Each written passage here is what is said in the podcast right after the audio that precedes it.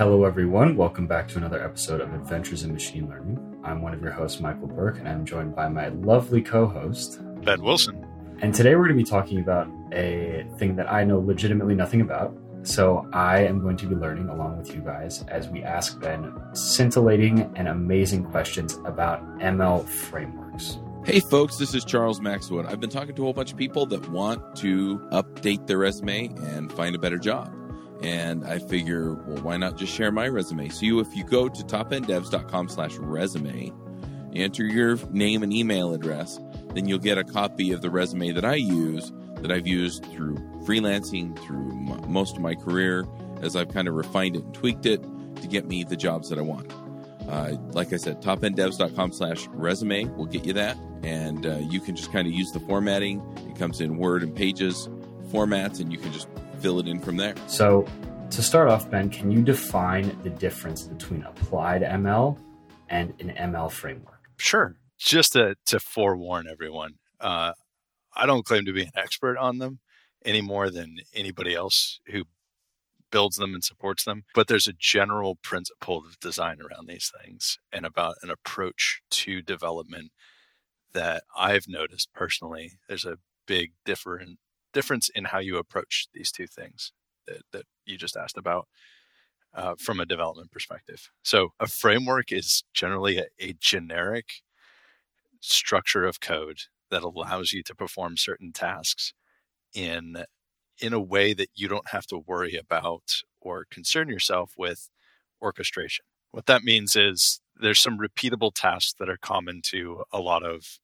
applications of software. Let's say you wanted to you wanted to get data from a database and you wanted to be able to take that data and use it to fit a model and then have some sort of scoring on a holdout validation set that you could you know know how good the model is now without a framework you're going to be writing the direct interface to the apis of the library of that database then you're without a framework for the ml perspective uh, you're going to be implementing the algorithm. So let's say we're doing random forest.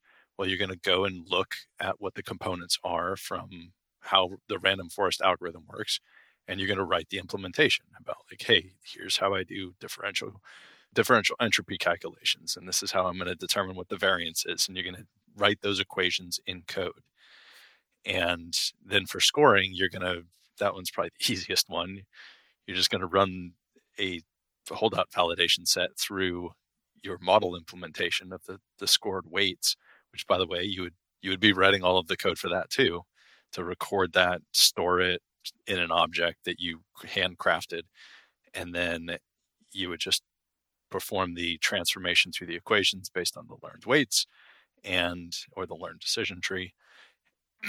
and then you would write the very simple, you know, scoring calculation of a row wise iterator and you would get a result. Now, 15, 20, 30 years ago, when people were doing what is now referred to as machine learning. That's how implementations were. And there's still shops out there that do that uh, because they need to. They have some bespoke algorithm, they have a very specialized internal you know data storage paradigm that they just there's no framework that's out there there's nothing in the open source and maybe the company's not big enough to have a software development team that builds a framework to interface with these different systems so they have to roll all their own and it's a lot of work. Now, a you know framework of the three things that we just talked about in a for in the example of Python, we want to interface with the database. Well, there's the SQL Alchemy framework, which allows for a high level API that allows you to interface with different database backends, and it will auto generate the type of requests in that that engine's you know DML language data manipulation language. It'll issue the query. It'll handle creating a cursor that you can uh, basically open that connection to that database, issue the query, and it opens a pipe for data to be returned to wherever you're executing this code. And it handles a lot of other things. Like if you need to update data, it handles CRUD operations for you. It, it does a lot of the really nitty gritty details of database management from a non-user perspective, but more from like an engineering perspective that an end user shouldn't have to worry about. So we would use that framework. And then for data manipulation and feature engineering work, we might use something like a, native Python, you know, data manipulation framework. The most famous one that most people are familiar with is Pandas. Pandas is a high level abstraction around messing around with data in a tabular format. And then when we want to talking about the model, if we're building a random forest, we have scikit-learn, which is a framework around these implementations of of low level algorithms that we don't have to worry about re you know reinventing the wheel there. And then for scoring, we could use sklearn as well, or you could use many of the the scoring algorithms that are in packages like stats models. So all of those things that I named, they're all frameworks. And they provide that high level abstraction over complex code so that you don't have to keep on rebuilding that for every project. Applied ML is that project, regardless of whether you build everything yourself or you use frameworks. There's going to be a, a custom combination of the utilization of either frameworks or the, the raw implementation in order to solve a business problem. And tying that explanation into the discussion we're having today, there's a big difference in how you approach building those two things. So if you're if you're building everything for applied ML or just applied software in general, you're thinking about high specialization to the task at hand.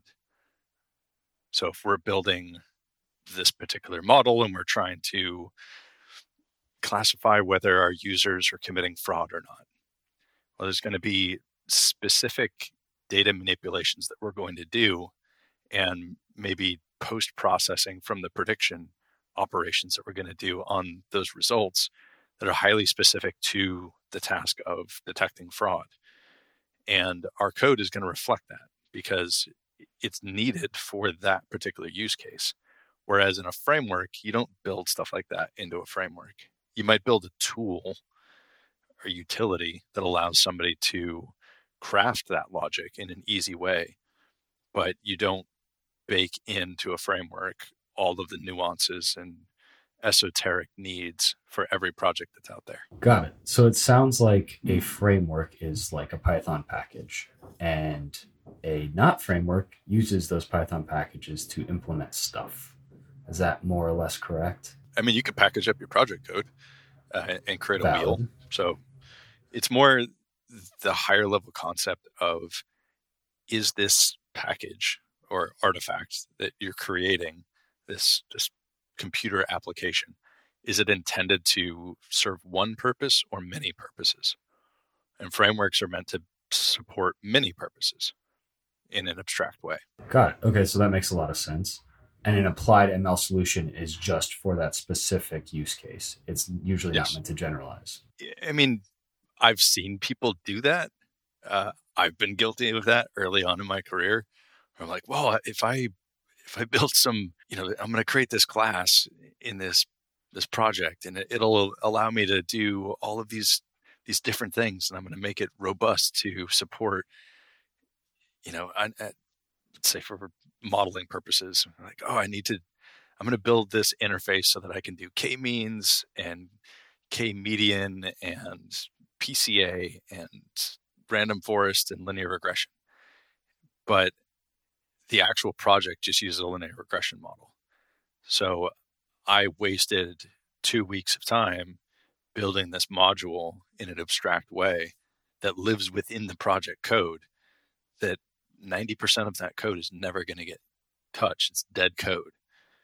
It was a learning experience. So it was kind of valuable there, but it was a waste of time.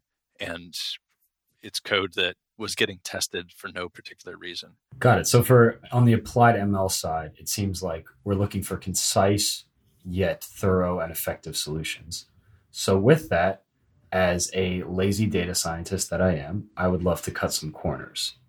So maybe I don't want to write a ton of tests, maybe I don't want to have a bunch of object oriented structure, Um, what are some corners that you think you can cut on the applied side that you can't cut on the framework side?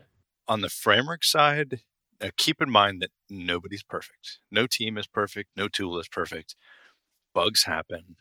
Uh, test coverage is never perfect. It never will be. Uh, things break uh, because we're human. Well, and as frameworks grow in size, they grow in complexity generally. And the more moving pieces you have, the more probability that some use case that's out there, you're not going to think of testing it or it's going to break in an unexpected way, which you then have to fix. But the whole concept of cutting corners with frameworks, the way to cut corners in framework development is don't try to solve all the problems. You're never going to do it. And the pursuit of doing that is going to increase complexity for your project at the sake of stability and the ability to just keep it going. It, any project's going to hit a critical mass at some point where no matter how many humans you throw at the problem, how, how many hours you throw at it, you're never going to be able to maintain it anymore. Uh, and you've there are notable uh, packages throughout history that have hit that that point and even companies start throwing tons of resources at them to keep them going before eventually abandoning it for something simpler and more more sophisticated but less complex so from the framework side keeping it simple and keeping the code in a testable readable like human readable way is paramount now from an applied ml perspective ways to cut corners is don't test framework code. You don't need to. The people maintaining the framework, that's what they already do. There are times where there's bugs that get released in any framework. There's going to be some unexpected thing. And you having a unit test in your applied framework that's testing functionality of that framework code doesn't buy you anything because you're not going to be the one fixing it. I mean, you could write, you know, draft a pull request and submit it to the the open source framework package and say, hey, I have a fix for this bug that we detected last night. Can you take a look at it and merge it? That'll gain favor for you, for the maintainers. They can be like, wow, this person's awesome. They they saved us from having to fix this. Uh, great. So if that's your goal, awesome. There's better ways to test that than putting it in your application framework code. Uh, so avoiding testing functionality that's part of that core module is probably worthwhile. So if you're testing something in pandas and you're doing some some manipulation, you're like, hey, I have this this if conditional, I want to update index positions where this value is above this value and clean up outlier data. What you can do is take, you know, your actual data that has outliers in it and run it through your logic for making sure that you're you're catching those and, and resetting them to the appropriate value. But limit the test to just that. So it's a pseudo integration test, sort of. It's like, hey, our raw data coming in, we know it's bad. Let's make sure that we don't, like, after we run it through this process, that our custom logic for that column conditional is doing what we want. So you're testing your your if statement base, basically. But what you don't want to do is do stuff like, hey, after I change this column, make sure that I still have columns in the data set from before I did this manipulation. Because you're now testing pandas. Like, does pandas randomly drop columns? Yes or no? We should hope not. Because uh, the world of Python practitioners would know that within an hour of a new version of pandas getting released that would never happen because they do extensive testing before releasing anything. So you don't need to test stuff like that. Uh, you don't need to test, hey, I added a column. Do I still have the right number of rows? Of course you do. You know, Pandas isn't randomly dropping rows of data when you're doing a column operation. Uh, so it's just wasted wasted cycles of effort to come up with tests like that, and it's wasted computation, wasted time, and it's just more lines of code. And if there's one thing that I could tell a lot of people uh, who are doing applied ML, your project's value does not is not related in any way to the number of lines of code of your implementation. If anything, you should be striving for the inverse of that. Strive for the fewest lines of code to solve the problem that you possibly can. I personally strive for the biggest set of files because I like maximizing upload time. So whenever I'm committing to Git, I want it to take as long as possible. So that's the other angle. If you like working very inefficiently, just write as much code as possible. Promise you, it's super fun. And uh, everybody looking at your code is going to hate you. Oh, that's so true. When yeah. you do a PR and you look and you're like, hang on, you changed 6,500 lines of code in this PR. Three other people, four other people, five other people, they have to read through all that stuff and make comments and try to figure out what you tried to do. It's risky and it it's a great way to create bugs and create enemies within your team. Okay, cool. So let me sort of see if I can break this down into layman's terms or an analogy. So frameworks are sort of let's say we're going to build a house. That's our project. Frameworks are, let's say, the brick or the raw materials, the wood, the tile, etc., that you're going to be using. And you should have faith that those things won't crumble and break. They're, they're the building blocks of whatever you're making, and you should trust them and you don't need to test them. But there's a brick maker, there's a tile maker, there's a lumberjack, and all of them, it is their responsibility to ensure the quality of the component parts. So when we're building up applied models, we leverage component parts, but there are people that do have to go in and actually build those frameworks, such as Ben. Um, so is that basically what we're talking about here? Yeah, and if you choose not to use a framework to do this this thing, we're talking about building houses in this analogy. What if you choose to not? You're like, oh, I can I can do the wood part by myself. Well, you now have to do all the stuff that that lumberjack does you now have to become savvy in forestry management. You have to know how to plant trees and grow them and know when to cut them, know which ones to cut, which ones not to cut. All right, once you fell it, how do you get the log off the side of the mountain? Well, you have to now know how to use all this heavy machinery to move that stuff around. Now you got to learn how to drive a, an 18 wheeler truck and where to take it to a, a processing mill you have to know how long to dry that wood out you know there's all these things that are involved in building those frameworks that are highly specific to a certain skill set and the vast majority of people doing applied data science work or applied software engineering in general don't need to know how to do that. Just like a home builder doesn't need to know how to cut a tree down. They need to be good at using wood to frame a house. Just and a lumberjack is not going to come in and be like oh i'm going to build a house that's why you never see like framework maintainers go like, "Hey, we came up with this great ML use case." It doesn't happen because it, you know, a there's not enough time in the day to do all that if you're supporting a framework, and b it's just not spe- you know that that group speciality. That makes a ton of sense. Okay, cool. So let's sort of switch gears a bit and start thinking about how we scope projects. And Ben and I earlier this week were chatting about this thing called Hal Heilmeier's Catechism. It's a, it's a mess. Just Google your best your best estimate of how it's spelled, and something will pop up. But the background of this is we were looking at the DARPA website, and DARPA is the Defense Advanced Research Projects Agency, and they have all sorts of crazy projects like flying missiles and like talking dogs and all these other things. And on the website, at least this is what I was referencing to learn about Hal Heilmeier's Catechism. Um, they state that DARPA operates on the principle that generating big rewards requires taking big risks. And then the, the question is how does the agency determine what risks are worth taking?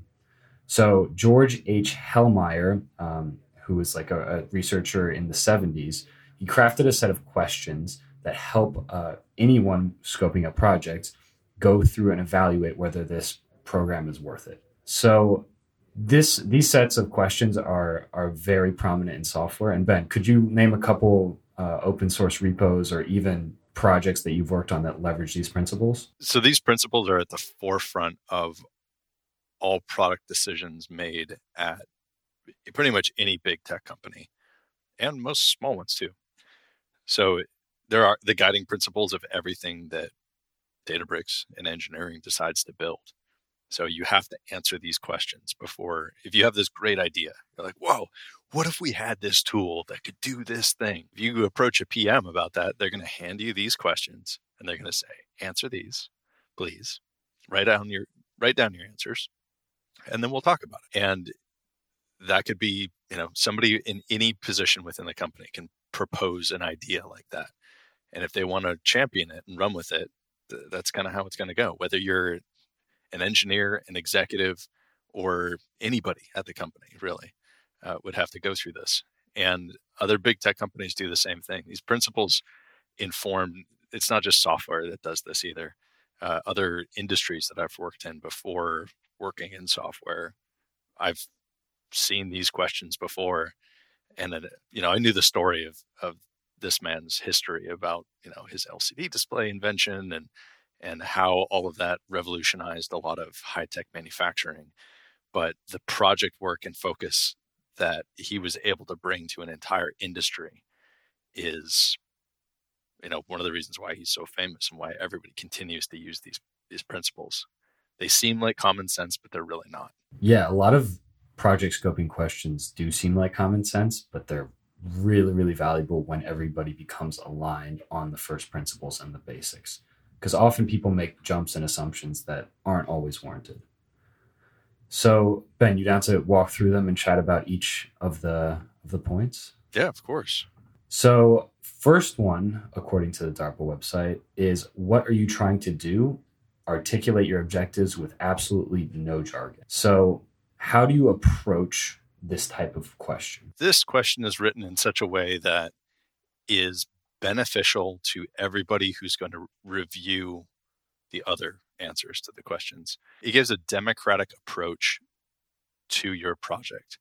Most people are coming up with ideas for products to build in in you know industrial manufacturing or uh, software to build in our industry, they're highly steeped in jargon and technical terms that are esoteric to what they're working on. And the intent with this first question is the layman's term test.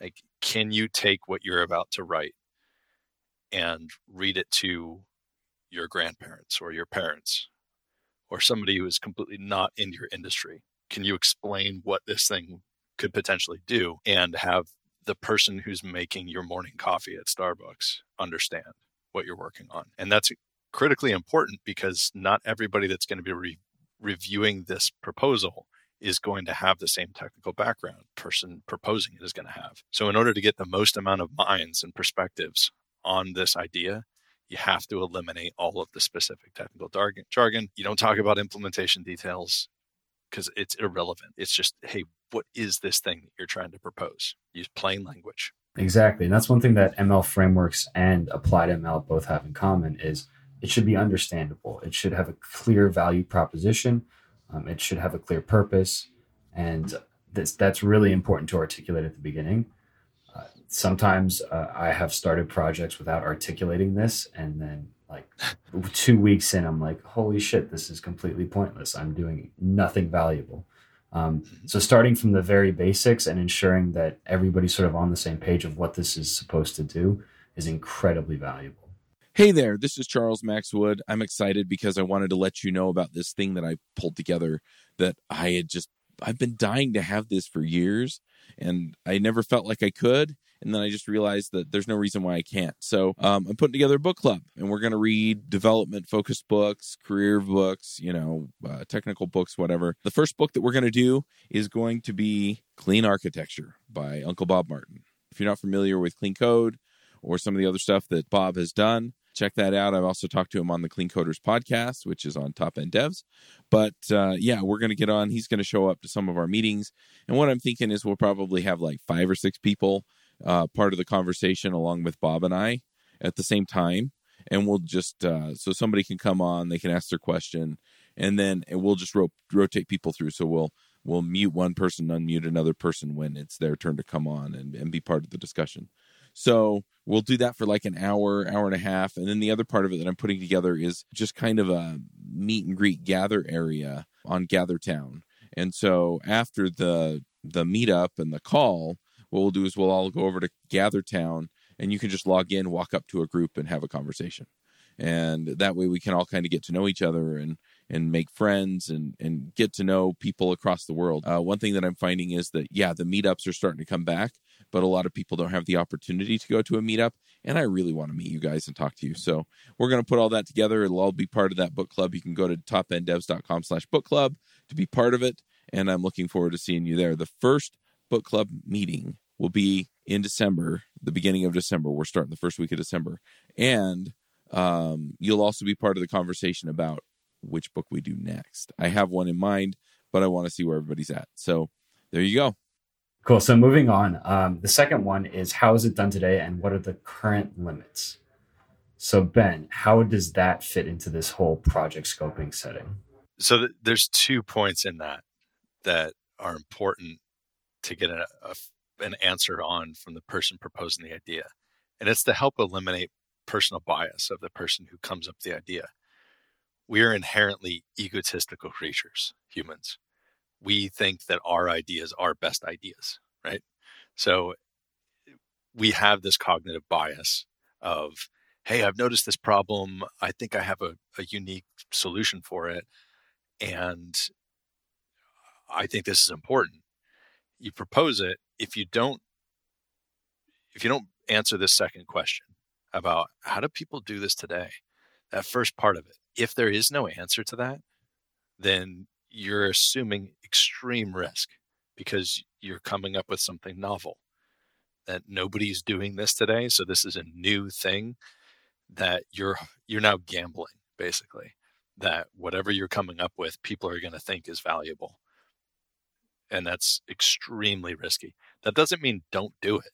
That means articulate to the people who are collectively looking at this project and its potential value that and you have to be honest with these answers too. Like you can't make stuff up here because uh, people are going to independently verify this by interviewing people. But if you if you articulate like, hey, the process of doing X is 37 steps of complex stuff, and we have this, and it's it's extremely needed. Like everybody has to do this thing. We want to provide a solution that can reduce the complexity of that from 37 steps down to three. That's a pretty big value proposition of like, hey, users are going to see, hey, there's all this, and we're talking about like framework code here, but that's how a lot of new APIs are created and, and projects for frameworks are generated is because people have looking at how somebody has to do this right now and then a company just says well it might be internal users or it could be you know if you're a saas company it could be your users who are your clients who are doing this thing. You evaluate how how they're doing it right now and you say well let's provide an api that simplifies this and makes it so that we can save 20 person weeks per company per year if we implement this. And any company that sees that like hey this this software company just release this to the open source, this saves me from doing all this annoying stuff in all my projects and also has all of these features that we really need that we currently can't do because of time and resources. People are going to use your stuff. So that's really what this this question's aiming towards is like, hey, what's the risk of adoption here? What are your thoughts on building versus buying? Jeez, man. Uh, it depends. Uh, it really, really depends. What are you trying to do? Like what problem are you trying to solve? How novel of a problem is it? And how well does you know uh, offerings that are out there solve that problem or potentially solve that problem? If you have if there's a solution that somebody's selling or there's an open source package out there that gets you 90% of the way there or even 60 or 70% of the way there that 60 or 70% can save you months of work and can reduce your test burden, complexity of maintaining this thing. But you come to the build discussion sometimes when you've exhaustively tested everything that you can. Like, hey, I've tried to solve this problem with all these open source tools. And not just me, but seven of us on the team have tried to do this. We can't solve this with existing things. So at that point, you fill out this this questionnaire for the the catechism and say, hey, do we have to build this thing, build it ourselves. How long is that going to take? How many people do we have? What's our current workload at the company? What's what's the cost of us doing this and maintaining it as well? And yeah, that actually leads very nicely into the third point, which is what is new about your approach and why do you think it will be successful? How do you evaluate that? This one's very important for people who haven't, up until getting to this question, done their homework of really evaluating what's already out there. So, in order to answer this question, you have to evaluate other options that are available. And you should be listing down all of the things that you found. Like, well, we need this thing to do X, Y, and Z. You should be listing the fact that Y and Z can be handled with this open source package. X isn't part of that open source package, but we could couple another package with this other one and just write some some glue code, effectively gluing these two frameworks together to solve this problem. What you don't want to do is do this evaluation and say, "Oh, we've looked and we can't find anything that, that solves X, Y, and Z." And then during review time, some senior engineer is looking through and they're like, "Wait a minute, there's this package that part of core language in Python that does, you know, T U V W X Y and Z. Why don't you just use that? And that review and the list of things that are purportedly new in, in what you're doing can help illuminate the fact that this already exists, which can save you from releasing something potentially the open source or just spending a ton of time reinventing the wheel. If somebody else has gotten there first, just use their stuff. Use your creativity in other ways. Yeah. And moving on to the fourth of eight total points. Uh, this is one that I have been struggling with at Databricks, which is um, who cares? And if you're successful, what difference will it make? Because I personally would love to build a bunch of cool stuff, but it turns out that you actually have to make money. So you need customer buy-in. You need people to be invested. You need there to be a, need in the in the industry. So ben how do you go about scoping that need? I don't. Um, in fact you kind of alluded to it with what you were saying about working at databricks. Uh, we don't decide any of that stuff. We ask customers. We ask them to be you know we sign non-disclosure agreements with them and say, "Hey, we're not going to repeat anything you tell us during this meeting, but just you know, tell us if this is something that you would use. Tell us if you think this is stupid. Be completely honest with us, or if it's an idea coming from them, we just politely listen to everything that they're saying. We take notes." And anything that's sensitive of course we don't take notes about but the general concept of what they're trying to communicate to us like, hey we really need this functionality. We'll interview that one customer to get that that first idea and then we'll float that idea without saying that you know company a mentioned it. We'll just say what do you think about this idea to company b c d? And you'll talk to other other companies that are within their industry in a similarly you know safe manner and if everybody's saying, "Yeah, this would be awesome if we had this," or "Yeah, we really need this," we we were going to ask you about it, you know, next quarter. So if you get this buy-in from a lot of people and they're saying, "Yeah, we're going to use this thing if it comes out, and here's the features that we want to see," that's that process, and that's how you answer this question. But there's times where we've had ideas that either are generated from internally within engineering or they come from databricks field or they come from customers. And everybody from a technical perspective the people that are going to be building it they get kind of excited. Like this would be cool to build. This seems like it's really important. And we go and talk to a bunch of customers and everybody kind of looks at us like we've got two heads. They're like no that's stupid. Like why would we use that? We don't get disappointed. We don't get frustrated. We just say all right let's do something else because there's always work. You know, there's no limit. If, if you were to sequentially tag the, the backlog of ideas that are out there, uh, there's decades worth of work to be tackled. So there's always going to be something that could replace that that priority. Got it. What percent of the time are customers wrong in knowing what they want? um, man, what a loaded question. Uh, I couldn't give you a percentage at all, but let's say if a customer answered question one properly. And they said, and that's what we do when we interview customers for use cases. We don't want to hear about their specific needs of this one project, applying this thing. It's irrelevant.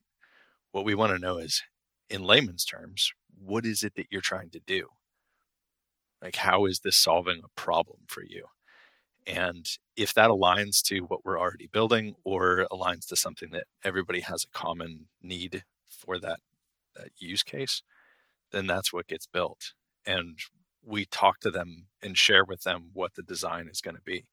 Say, hey, here's how we're thinking of solving this problem for you. And this is what it would kind of look like.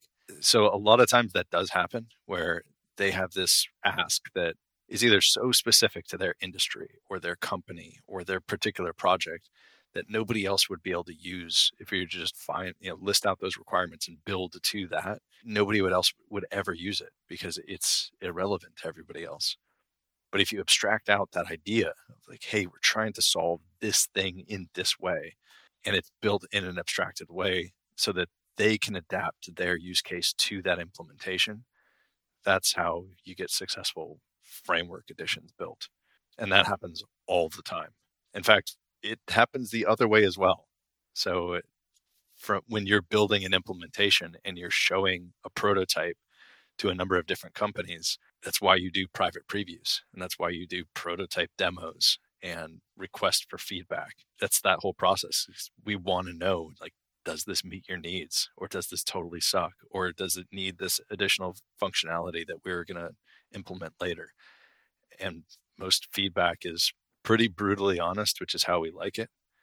And it helps build better software. If i'm being totally honest i would say that beyond general technical competence and just competence in general i would say that value scoping and identifying opportunities is the single most important thing an employee can be good at. In a prior role, I was working in decision science, and so many different people would come to you with different needs, different questions, and just be like, hey, solve my issue.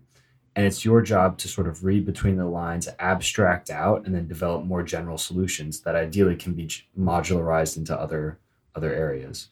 Um, but people rarely know the solution that they want they just know the pain point. and if you can gather lots of different data points it's extremely valuable yeah i couldn't agree more i mean in fact that's more important in my opinion to then being able to effectively tune a model as a data scientist.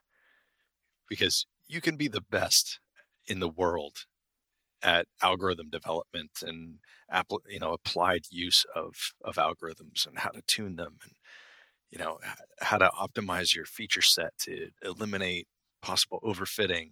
All those technical skills that come usually come with experience and testing stuff out but you can be the best of the world in that but if you can't talk to people and understand what they're trying to solve or get you to help them solve you're just useless in a company have you ever wished that you had a group of people that were just as passionate about writing code as you are I know I did. I did that for most of my career. I'd go to the meetups, I try and create other opportunities, and it was just really hard, right? The meetups, I got some of that, but they were only like once or twice a month, and it was just really hard to find that group of people that I connected with and and really wanted to, you know, talk about code a lot, right? I mean, I love writing code. I think it's the best. And so I've decided to create this community and create it a, a worldwide community that we can all jump in and do it. So we're going to have two workshops every week. One of those or two of those every month are going to be Q and A calls, right, where you can get on, you can ask me or me and another expert questions. Uh, the rest of them are going to be focused on different aspects of career or programming or things like that, right? So it'll go anywhere from like deployments and containers all the way up to managing your 401k and negotiating your benefits package. Well, we'll cover all of it. Okay. And then we're also going to have meetups every month for your particular technology area. So we have shows about JavaScript, React, Angular, Vue, and so on. We're going to have meetups for all of those things. I'm going to revive the freelancer show. We'll have one about that, right? So you can get started freelancing or continue freelancing if that's where you're at. And I'm working on finding authors who can actually do weekly video tutorials on something for 10 minutes that's related to, again to those technology areas so that you can stay current keep growing so if you're interested, go to topenddevs.com slash sign up. and you can get in right now for $39. When we're done, that price is going to go up to $75. And the $39 price gets you access to two calls per week.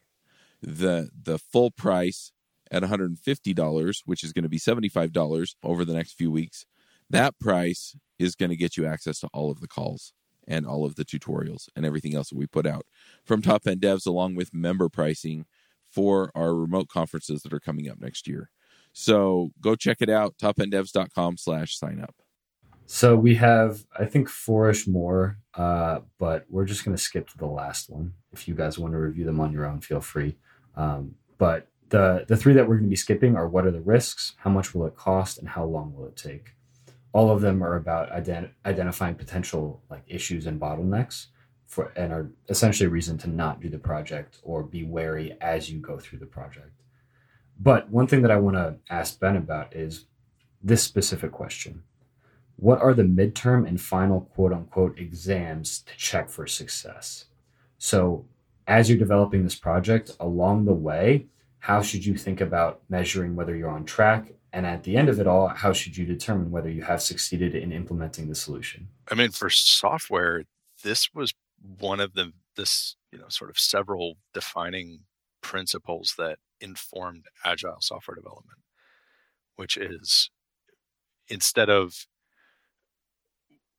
so the industry that this guy came from, you know, originally before he started working for DARPA, um, working for RCA Labs in Princeton, New Jersey, and is working on, you know, electrical engineering tasks, uh, specifically for displays. Invented a bunch of super cool stuff.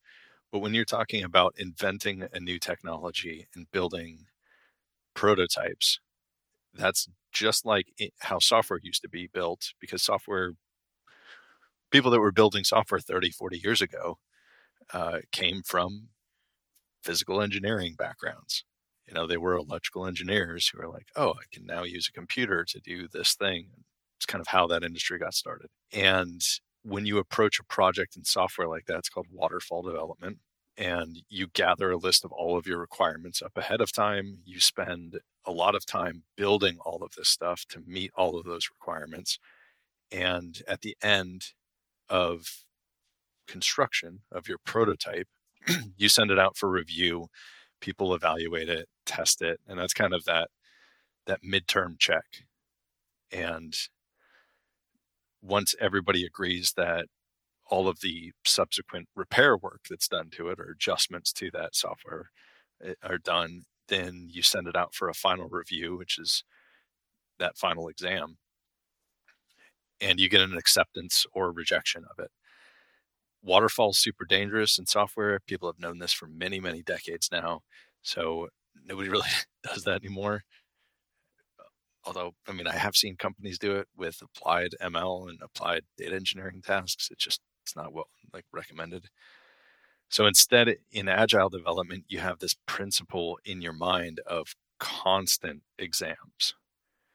So instead of you know, saying, hey, we're going to build this thing that does these 127 things. And we're going to make sure that all 127 features are built out before we show it to anybody and it's complete. That's really risky because what if, you know, half of those are totally useless, 10 of them are broken, and then you failed to build 15 things that people actually care about. So nobody's going to use your your stuff that you built. So the constant, the agile process of constantly doing checks of, hey, I have a new feature. We're going to release a candidate for this. We want people to test it out. We do our own internal testing.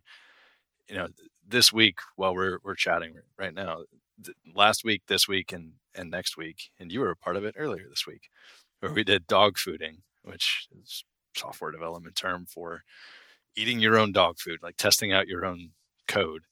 We're working on MLflow 2.0 and we're having people test our release candidate build and telling us, hey, tell us how this is broken and we'll fix it. And we don't do that just for the 2.0 release. That's done for the 2.0 release. It's going to be done for the 2.1 release and the 2.2 release. And it, it's never ending. And when new features are are proposed and implemented, we're testing that out. We're making sure that it, it behaves right. It might need adjustments later on. We might have breaking changes later as as the project evolves over time. So it's really important for that final question when following this for product design, particularly for ML as well, is understanding that this is a mutable thing. Your project is not just done when you release the first set of predictions. You could be rewriting that entire project from scratch five times over in the first two years. Like every line of code could change. It's not the code that's important, it's the problem that you're trying to solve. Nobody cares how you solve it. Nobody cares how pretty your code is or, you know, how sophisticated the algorithm is that you've you're using or that you've implemented. It's the project that matters. And knowing that every time you're going to have a new idea to solve or a new change to make is thinking about are we successful at what we set out to do? How are we validating that? Yeah. And if you're curious whether you will have tendencies to stick to projects too long, ask yourself if you're okay with stopping books mid chapter or even mid sentence. Lots of people, such as myself, really want the satisfaction of going to the last page, closing the book, and being like, I'm smarter because I read a book. It's actually a lot better if you spend your time doing the right books instead of completing the wrong books just because that's what you picked up. Cool. So I'll quickly summarize. Um, so applied ML is sort of for a single use case, and you typically leverage frameworks as much as possible and rarely build f- very low level uh, operations or applications. ML framework code instead are design patterns that are used to make writing code easier for multiple use cases. So they're very modular, and it's paramount to make them readable, well designed, and quote unquote specific. They should they should solve a problem and solve it very well instead of kind of solving many problems. And then a couple tips when leveraging these frameworks and just scoping an ML project. Um, make sure that you are actually scoping the value of the project and ensuring that there are customers or consumers on the other end of it. And Heilmeier catechism can help a lot. And then another point is it's important to have humility in your knowledge of what the user needs, but don't take their ideas as fact. So listen, but try to read between the lines and figure out what their actual pain points are instead of forcing your ideas upon them. Anything else, Ben? Oh, it's perfect summary. Beautiful. All right. Well, until next time, it's been Michael Berk and Ben Wilson. And have a good day, everyone. Take it easy. Bandwidth for this segment is provided by CacheFly, the world's fastest CDN. Deliver your content fast with CacheFly. Visit C A C H E F L Y dot com to learn more.